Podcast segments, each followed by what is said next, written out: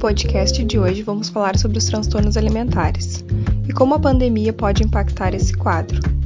Sabe-se que a população em geral vem enfrentando os desafios de rotinas alteradas, distanciamento social e preocupação com o contágio pelo vírus. O contexto atual pode se tornar ainda mais difícil de lidar para quem possui transtornos alimentares. Inicialmente, é importante destacar que esses transtornos vão muito além de seguir alguma dieta ou comer além do habitual em algum final de semana. Eles são caracterizados, segundo o Manual de Diagnóstico e Estatístico de Transtornos Mentais, por alterações persistentes no comportamento alimentar, ou seja, não são passageiros. São responsáveis também por trazerem grande sofrimento e prejuízos tanto para a saúde física quanto mental. Ainda segundo esse manual, usado pelos profissionais da área da saúde, os transtornos referentes à alimentação possuem diferenças de comportamento e critérios específicos de diagnóstico entre si. Dentre eles, podemos citar a anorexia nervosa, a bulimia nervosa, a compulsão alimentar, entre outros existentes. De maneira geral, podemos dizer que os transtornos alimentares mais conhecidos, como a anorexia e a bulimia, envolvem uma preocupação excessiva com o peso ou com as medidas corporais. Também pode haver grande agonia ou descontrole em relação à qualidade e à quantidade dos alimentos ingeridos. Assim, a alimentação, atividade que é tão necessária para o bom funcionamento do organismo, é extremamente prejudicada. Além disso, os transtornos alimentares podem afetar as pessoas independente da raça, cor, sexo ou gênero. Porém, estima-se que a anorexia e a bulimia sejam em torno de 10 vezes mais frequentes entre pessoas do sexo feminino do que no masculino. Segundo a literatura, acredita-se que elas têm origem multifatorial. Envolvem aspectos genéticos, psicológicos e sociais. Isso quer dizer que não possuem uma única causa.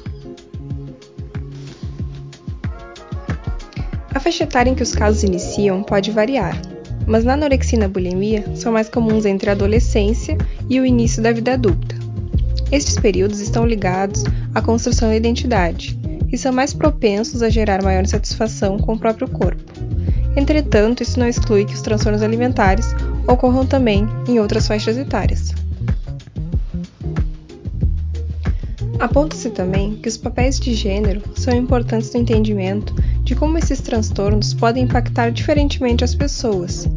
Dessa forma, indivíduos que se identificam com o gênero feminino, devido ao que é esperado culturalmente, podem se sentir mais pressionados para se adequarem corporalmente a um padrão estético.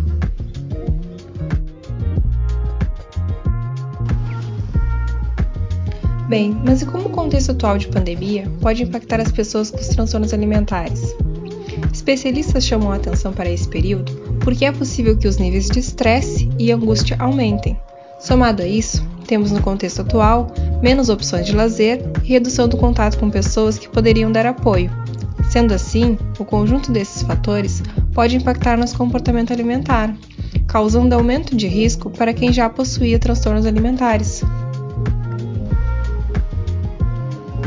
Na pandemia, observa-se também maior uso de mídias digitais. Enquanto para algumas pessoas essa é uma ótima ferramenta para interagir com amigos e familiares, sendo uma boa alternativa para evitar as aglomerações desaconselhadas nesse período, para outras, exposições a perfis que possam valorizar ideais de magreza ou que atribuam sucesso à forma física poderiam se tornar gatilho para gerar maior insatisfação corporal, aumentando assim as chances de comportamentos e práticas não saudáveis para controle de peso.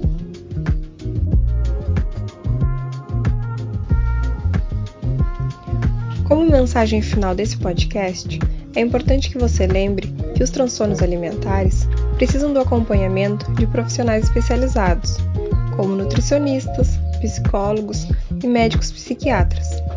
O apoio de pessoas próximas também é fundamental por isso, se você conhece alguém que precisa de ajuda, incentive a buscar auxílio. Ou ainda, se para você mesmo o ato de comer está causando desconforto ou sofrimento, procure orientação dos profissionais de saúde.